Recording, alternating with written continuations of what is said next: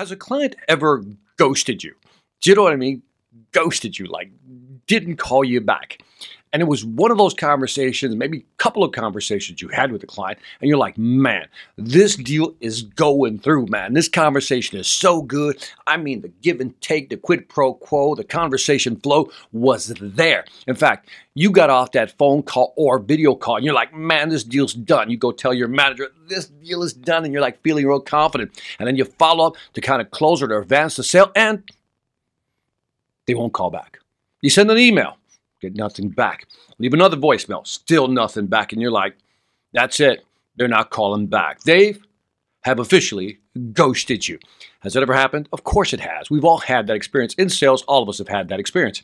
So I don't think there's much you can do once a client decides to ghost you. But the question is, how do we prevent that in the future? Prevent future ghosting?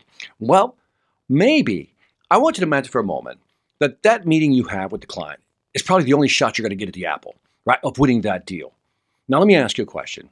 What qualifying question or questions would you ask to see if they're really serious about working with you? I want you to think about that for a second. What question or questions would you ask to see if they're really serious about working with you? Now, think of that question you have in your head. And here's what I want you to do I want you to imagine yourself in the meeting with the client and you ask that question or questions. And what I want you to do is first listen, hear, listen for the response that you get back. Is it what you expected? If it is what you expected, thumbs up. If it isn't what you expected, mm, not good. But what they say is one thing, but then I want you to hear the tone. In terms of what they said, does it match with their tone? Because sometimes the tone doesn't lie. Words can lie. What they say can mean something else, but the tone always gives it away. Was the tone right? In other words, when I said yes, did it sound like a yes or did it sound like yeah? See the difference? That's a difference in tone. The third thing is look for body language. If not body language from here on down, how about facial expressions? In other words, really look at them. I mean, again, if you're doing a video conference call or a face to face call, really look at their face. And when you ask those qualifying questions, I want you to actually look at the face. Is it in line? Is it in sync with what they're saying? Now, the signals are all there. All you got to do is learn how to read them. And let's say you do ask that qualifying question, and the words are there, you hear it, but the tone and the facial expressions don't match.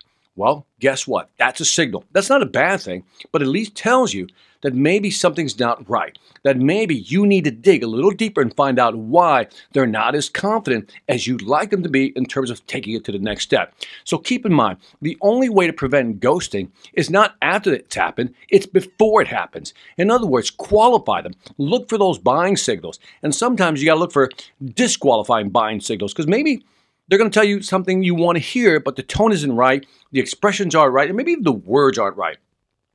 My point is, sometimes we need to look to, at disqualifying buyers as well. So, again, next time you're talking to a customer, what I want you to do is ask those key qualifying questions or questions. Ask them tough questions. Listen for what they say. Listen to the tone. Look at their facial expressions or body language. And then, if something doesn't feel right, that is the moment to really ask the follow up question to see and maybe even challenge the customer, Mr. Customer. For example, you don't get the answer you want, the tone doesn't sound right, facial expressions are a little off. You say, Based on the question I just asked you, Mr. Customer, it doesn't seem like you're convinced that this product or service can really help you. Is that a fair assessment?